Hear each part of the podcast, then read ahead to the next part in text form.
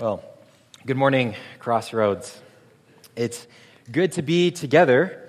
I realize I think I say that every time I come up here, but today it's especially good to be together and kind of a celebratory note for Morgan and myself.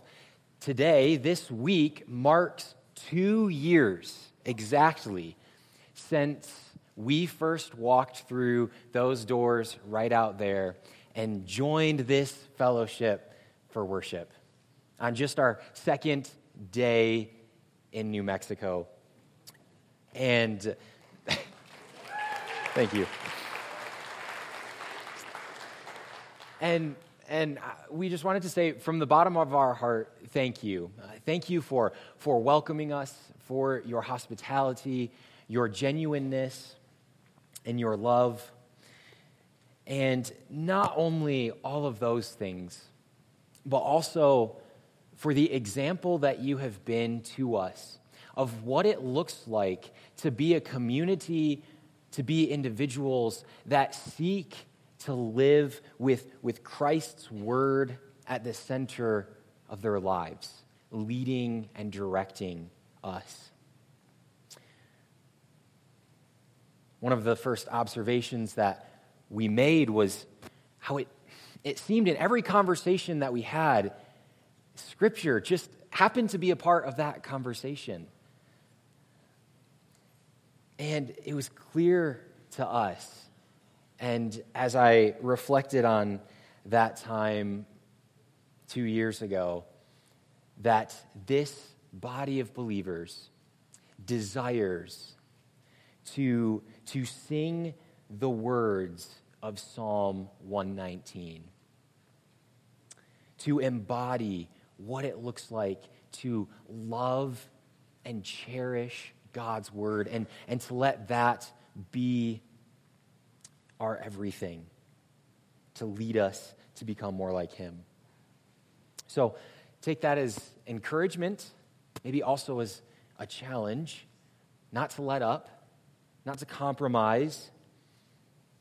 But I hope that as we have been in this psalm this summer, that truly you have grown in your appetite for God's word, your desire to know him through his revealed word to us in Scripture.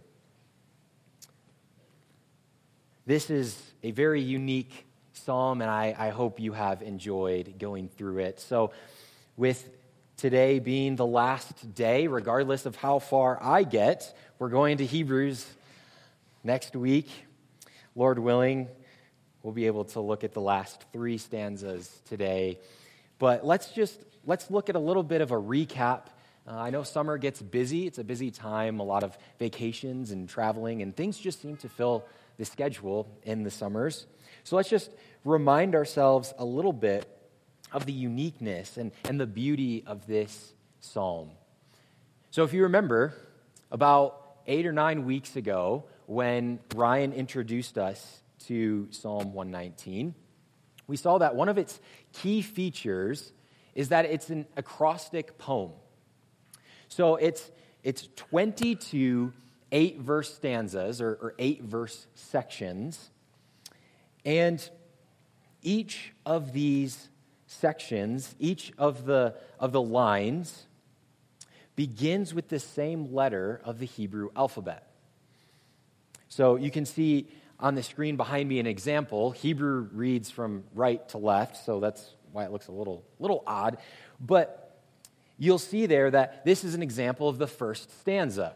So all of the, the beginning words of the, of the first line of each of the eight verses, each of the eight lines, begins with the letter Aleph, which is the first letter of the Hebrew alphabet.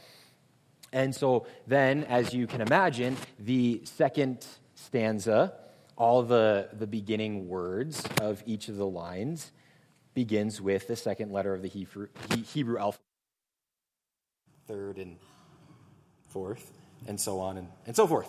So um, we've, we've mentioned a few different times that, that in Hebrew literature and, and in poems in general, there's a message that is communicated not just by what is said, but also by how it's being said, by the organization of the, the poem or, or the psalm.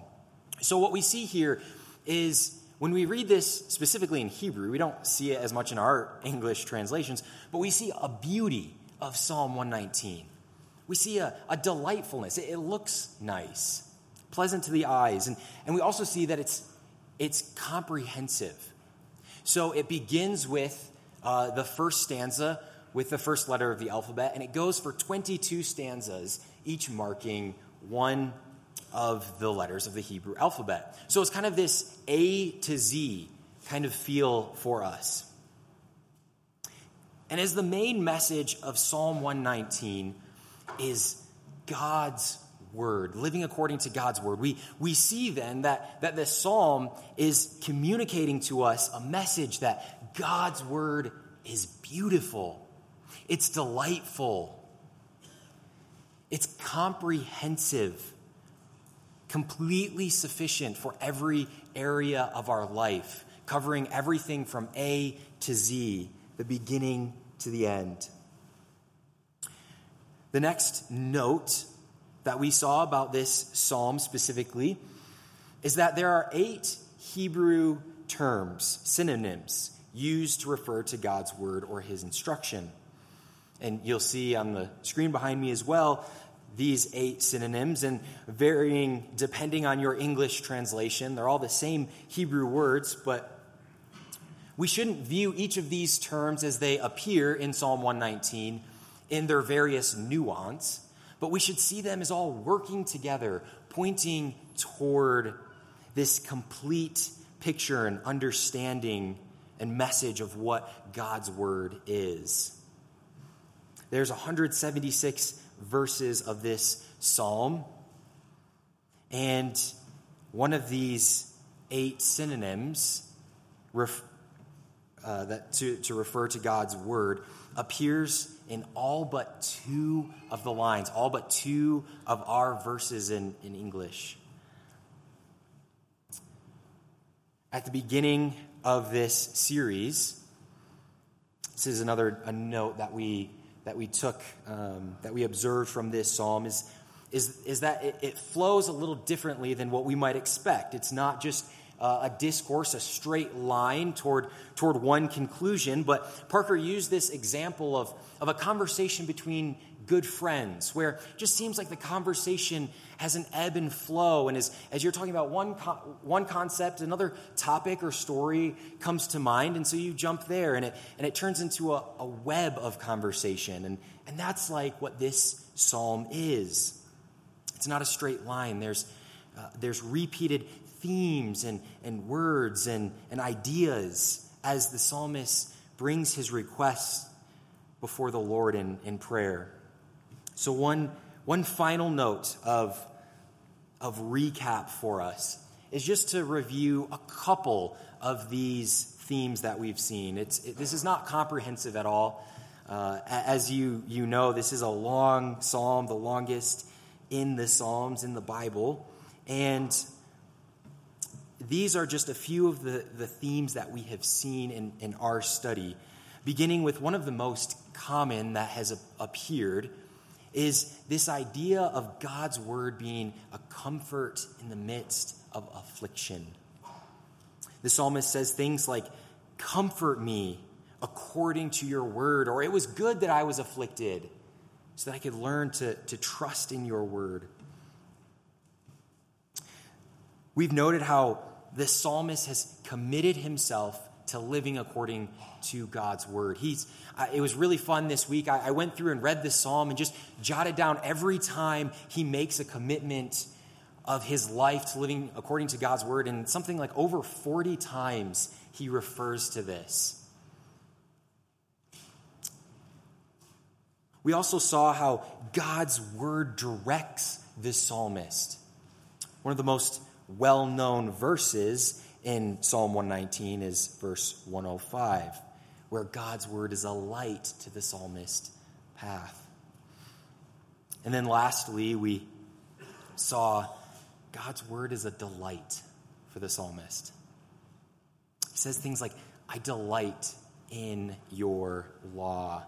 It's sweeter than honey, and I love it, is what he, what he says, what he cries out. So he's taken 176 verses to talk about God's word. And in, in verse 96, he tells us that even this isn't enough. He says, Your commandment is exceedingly broad. Your words are so extensive, I can't even do it justice. The last three stanzas that we'll look at today are a progression to wrap up this lengthy yet majestic prayer. And what we're going to attempt to do this morning is to, to draw out one observation from each of these stanzas as, as he brings it to a close. And, and noticing kind of this, this big idea of, of the effect God's word has on our life when we live it according to what he says, what he commands, loving it just like the psalmist. So if you have your Bibles and you aren't already there, open to Psalm 119. It's probably somewhere near the middle of your Bible.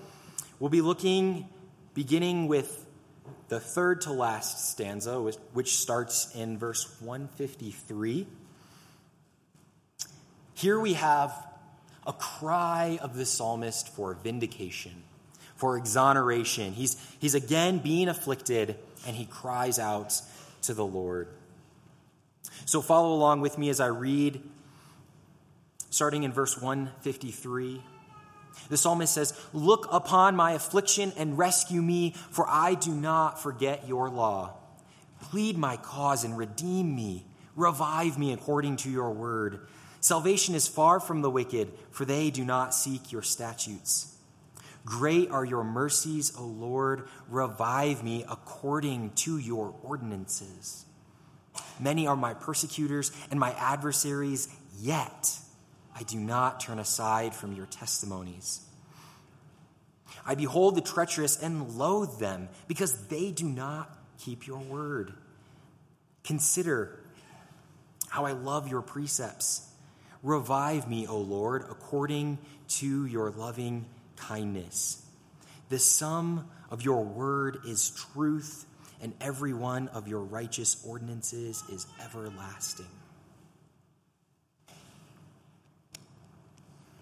What we learn here from this psalmist is that we can bring our requests before the Lord because of his righteous judgments that are based on his word and his character. His word and his character. This is why we can let our requests be made known to him. Here in this stanza, the psalmist is seeking life, pleading for life from the Lord. One of the things you'll, you'll notice is five times he directly pleads to the Lord. Beginning in verse 153, where he says, Look upon my affliction, rescue me. And then again in verse 154, redeem me.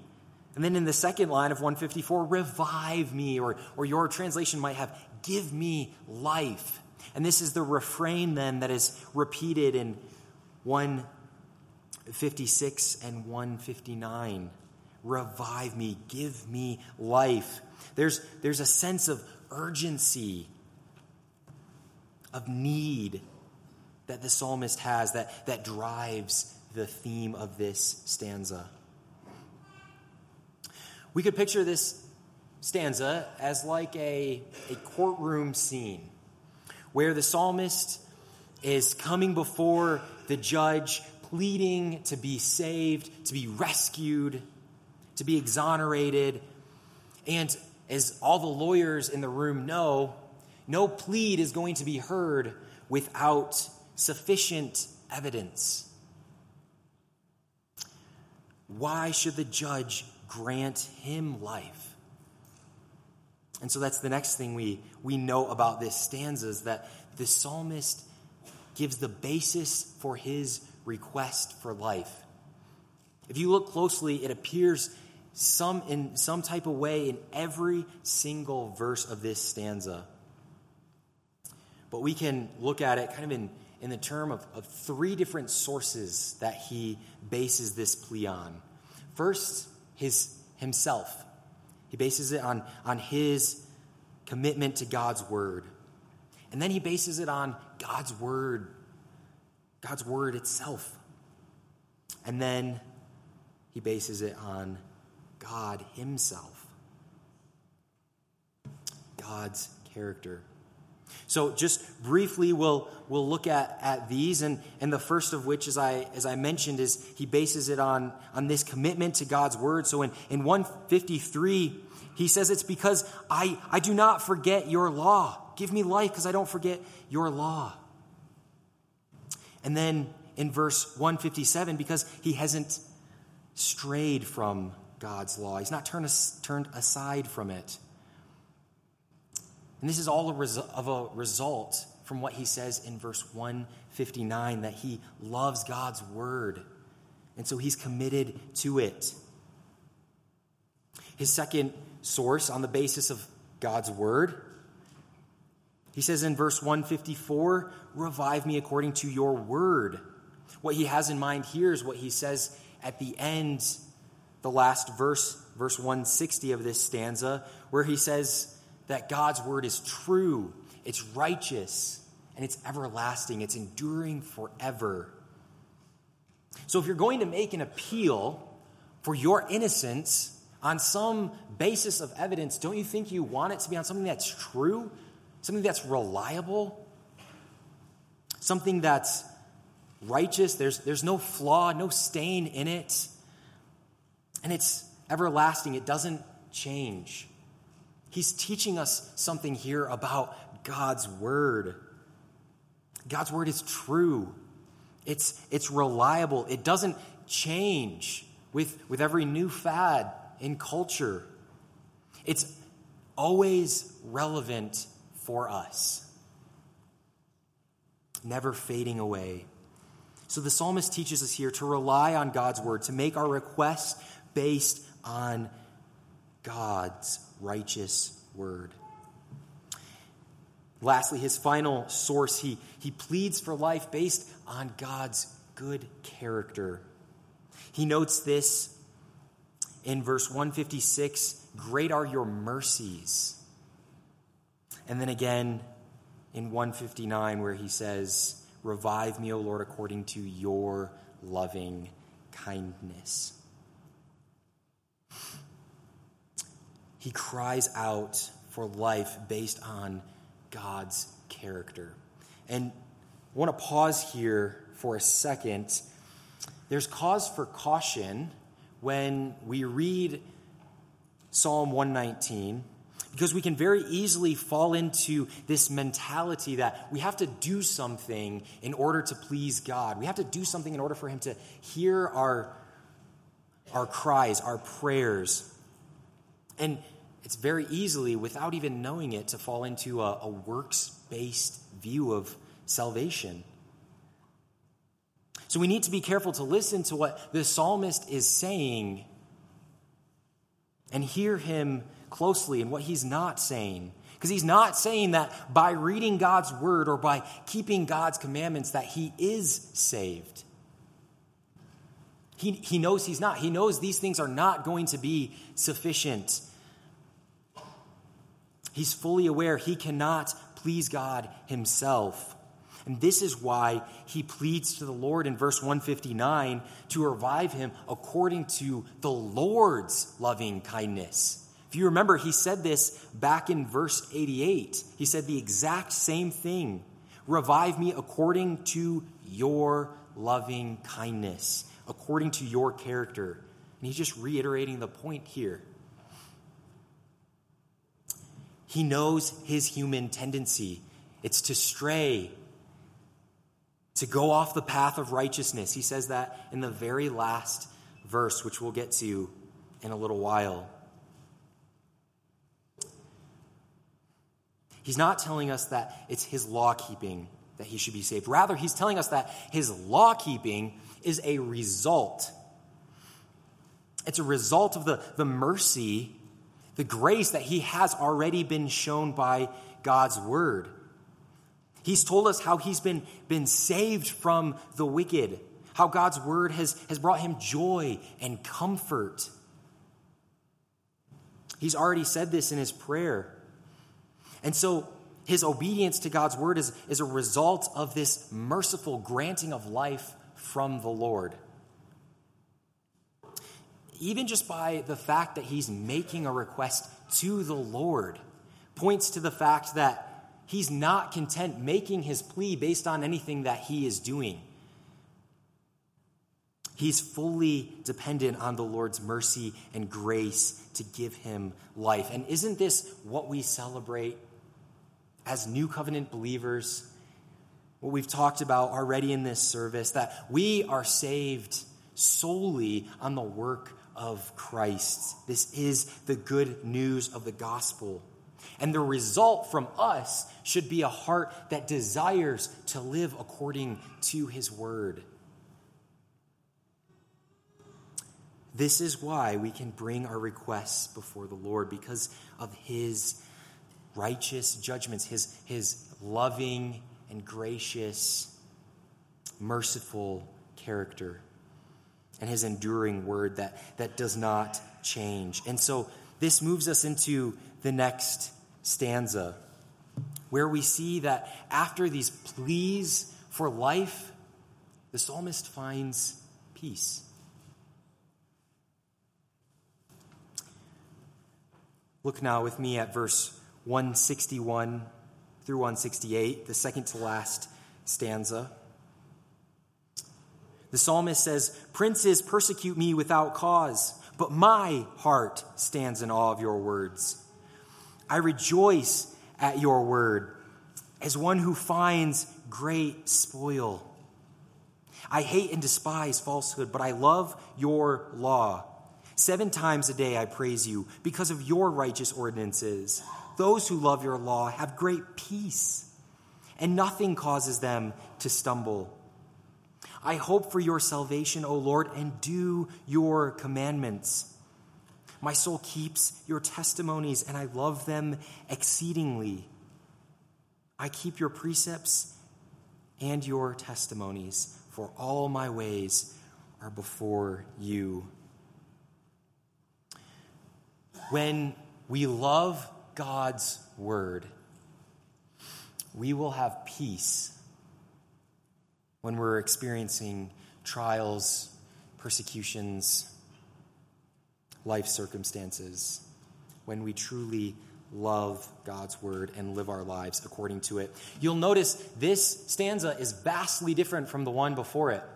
There's no plea for life, no plea for, for rescue from the psalmist.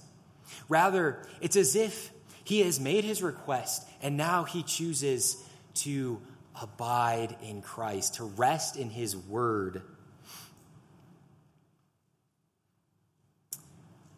He chooses to rejoice in it and love it because he knows how valuable it is. He starts off by highlighting his affliction and so we may begin to think, oh, he's, he's going to jump back into these, these pleas of, oh, Lord, save me, save me. But in a stunning turn of events, he says, I'm in awe of you and I rejoice in you. He says he rejoices in God's word as one who finds great treasure. He knows how, how valuable it is. And his, his response then is to hate every false way, to hate the way of the wicked. This reminds me, maybe it reminds you too, of the story in the book of Kings where King Josiah is reigning and the copy of the law is found in the temple. And as it's read to the king, he tears his clothes and weeps. And then he sets out some of the greatest reforms in Israel's history.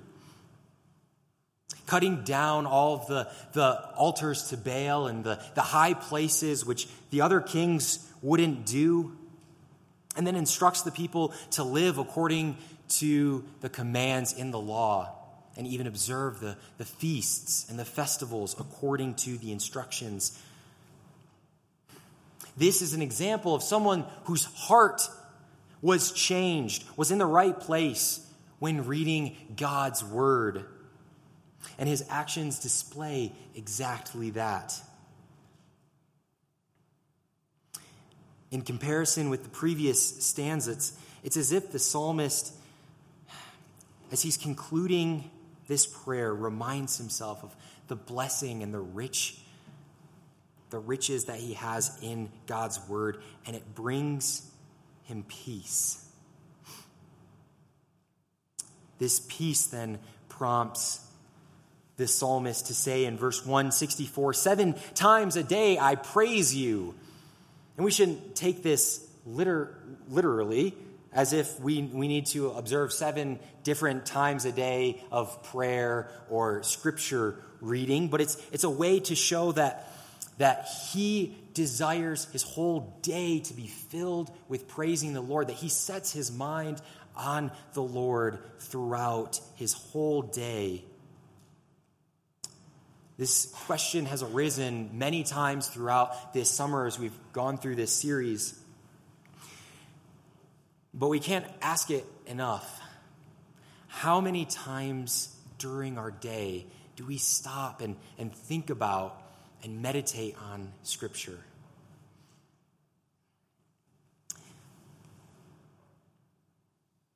I was told just the other day of a group of our students who, on their own initiative, have started a Bible reading plan together. They've started it online, and so they read one or two chapters a day, and then they have a, a little, a, a, little message board where they can comment on, on the passage of Scripture. They can ask questions and talk about what they're noticing and applications to their life. I, I was inspired. I don't know about you. These are our young people desiring to live their lives according to God's word and meditate on it day and night. Do you feel like you're lacking peace? Lacking joy in your life? Dig into God's Word. It's a choice. It, it really is a choice. Life gets busy, life gets tough, schedules get full. But when we, when we truly love Scripture, just like the psalmist, and we seek to be, be taught by it, to live our lives according to it, then in the midst of whatever life is throwing at us, we can find peace. As the psalmist says, even in the midst of affliction from princes, or maybe in, in our context, uh, governments or your, your boss, we can have peace if we, if we truly love God's word. I had to preach this to myself this morning. Um, I was a little bit more nervous than, than normal and didn't wake up with a lot of peace this morning. And God's word is where we find peace because when we immerse ourselves in God's word, we begin to think his thoughts. We begin to desire to live like he lived. It changes our, our own desires, the way that we talk. Our perspective starts to change. Think of the example of Acts chapter 5, where the apostles, after preaching the gospel, they're, they're flogged and they're beaten and then sent away. And as they're, they're going away, the, the author of Acts, Luke, rec- records this. He says they went away rejoicing because they considered themselves worthy, worthy to be flogged, to be beaten, to suffer for the name of Christ. Or we think of Paul and Silas when they're thrown in the Philippian jail, and what's their response after being beaten and thrown in jail? It's, it's to sing praises to the Lord. They show us an example of, of what it looks like when we truly love God's word and we truly commit our lives to it. It changes our perspective on our situation. The power of God's word brings us peace that passes understanding. What, what better example than Christ do we have, who, who was, was persecuted, not, not by princes, but by the Jewish authorities, the Roman authorities. And yet, yet, he set his mind to do the will of the Father.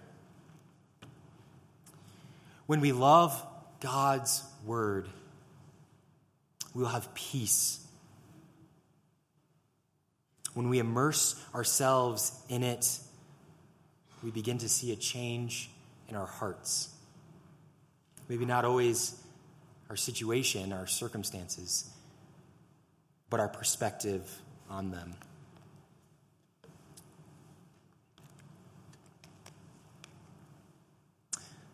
We now come to the final stanza of this psalm.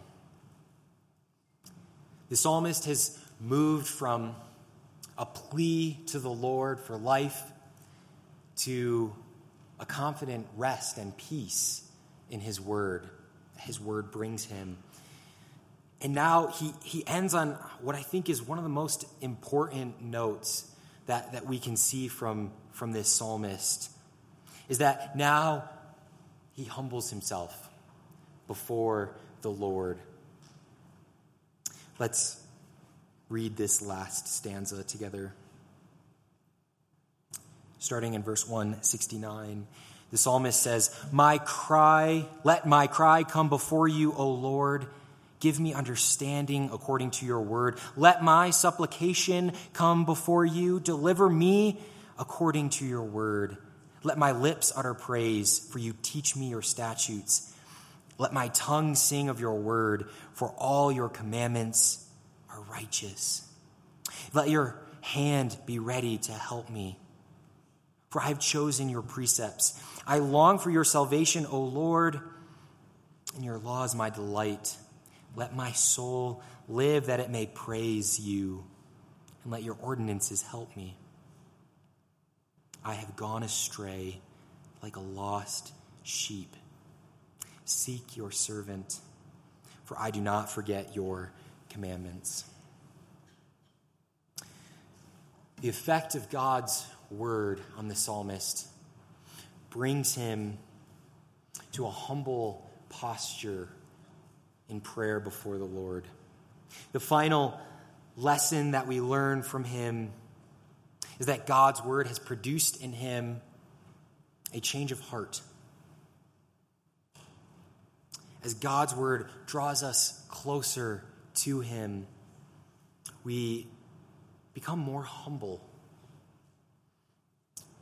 And we have a greater recognition of our need for him, our need for repentance of our sin and confession.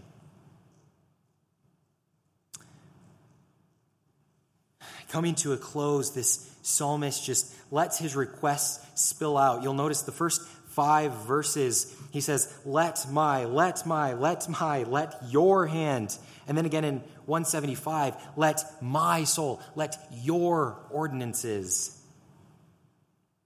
This stanza is a, a very fitting conclusion for so many reasons, but ultimately, I think what we, what we see at the, at the end of, of this prayer the psalmist, his heart is in the right place because he has truly meditated on God's word.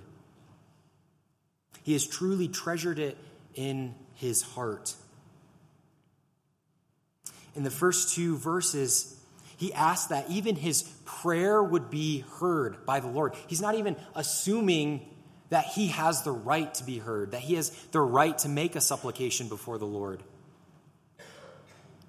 Revealing his, his humility and his, his reverence before the Lord. Like, like he's, he's on his knees with his hands out, offering this to the Lord. And then in, in the next two verses, verse 171 and 172, he asks that, that God's word would lead him to praise God. He's, he's not worshiping the the scripture. He's not worshiping God's word or God's law. He's worshiping the author. He's worshiping the Lord. And he realizes he can't bring an offering of praise worthy to the Lord without the Lord himself enabling him and giving ear to his praise, to his prayer. So, despite the zealousness of the psalmist throughout this whole psalm, 175 verses of Lord, let me obey it, let me let me be taught by it, let me study it, let me live my life according to it. He ends on what Martin Luther calls a very emotional and tearful note. A verse that is full of tears. In verse 176, he says, I have gone astray like a lost sheep. Seek your servant, for I do not forget your commandments. I have gone astray. This is the psalmist's response to God's word is to, is to recognize that he has, has strayed from the Lord and to seek that the Lord come and rescue him, to seek him out. This should be our response to God's word in our lives as, as it illuminates our hearts. We, we don't turn to be, become arrogant of what we know of Scripture, the things we, we know, the fun facts about the Bible, but, but rather a true knowledge of, of God's Word and, and a deep experience of it should cause us to recognize our tendency to, to stray from God's Word, to stray into the path of the wicked.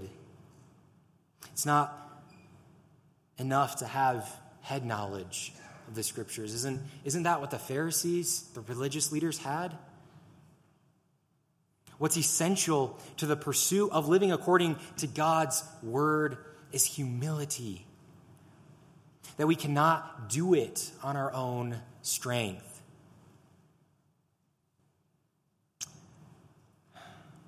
Just like that song that we sang Not I, but, but Christ in me. The psalmist teaches us that if we don't come to terms with the, the heinousness, the, the evilness of our sin, the, the tendency to, to stray, we'll never begin to grasp the goodness of God's grace. If we, we don't realize the, the sinfulness, the tendencies of our, our human hearts, then we're not going to grasp how good how loving our Heavenly Father truly is. There's a, a movement in our culture to, to pity us, isn't there? To, to blame our, our sin on, on our upbringing, to blame it, blame it on our parents.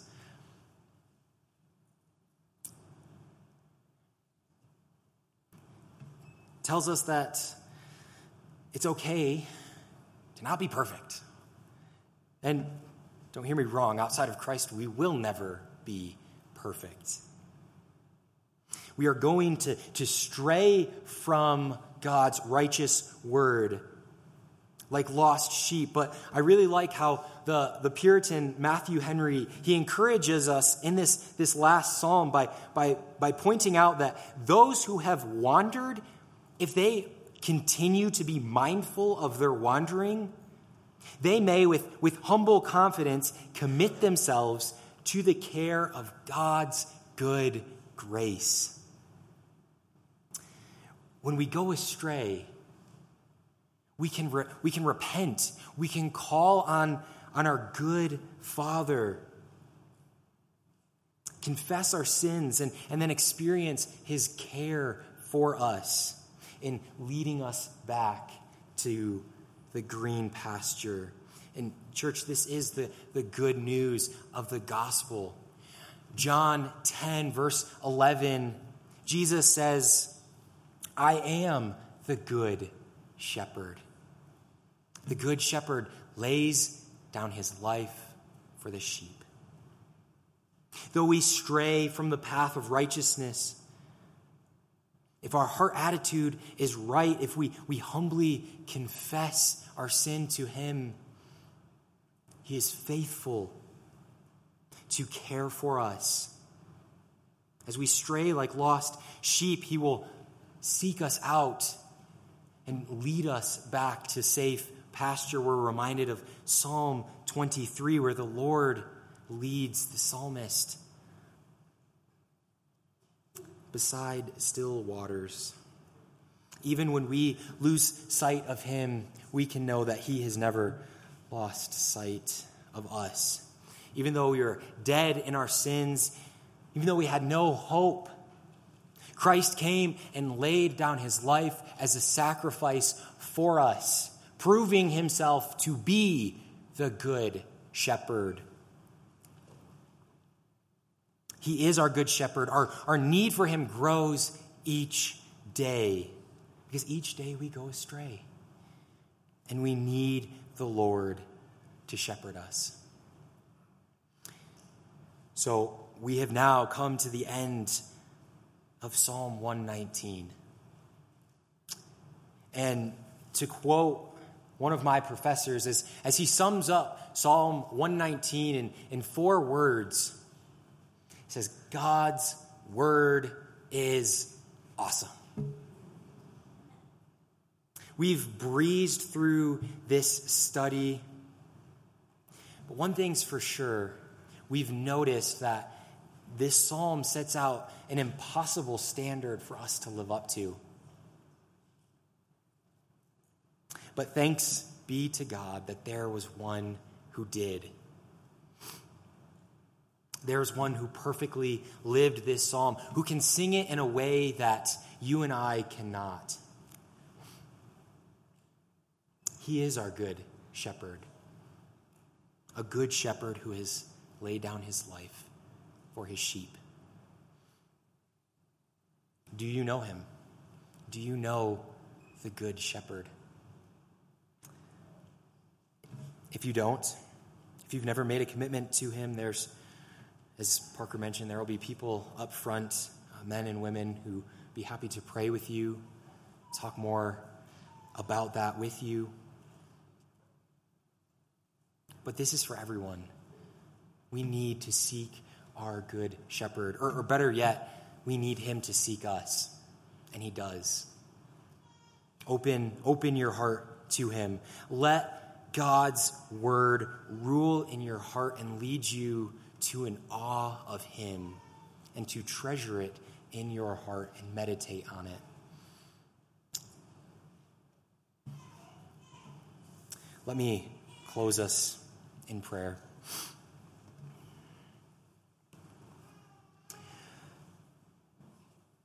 Our good shepherd, we come before you with grateful hearts that you seek us out, even though we have gone astray. We have fallen into sin. We rebel against you. That even in our sin, you have sought us out. We thank you for laying your life down as a sacrifice for us so that we can truly know you, live our lives for you, and experience eternity with you. Thank you for being our good shepherd, for shepherding us, caring for us. Lord, may we find peace in the midst of chaos, in the complexities of life. May we commit our lives to living according to your word. Lord, as a body of believers, may we exemplify this in our lives, in our communities. Lord, we humbly come before you and ask that you hear our requests. Thank you for leading us beside still waters. Thank you for your love and your grace, which you show to us each day. We pray this in Jesus' name. Amen.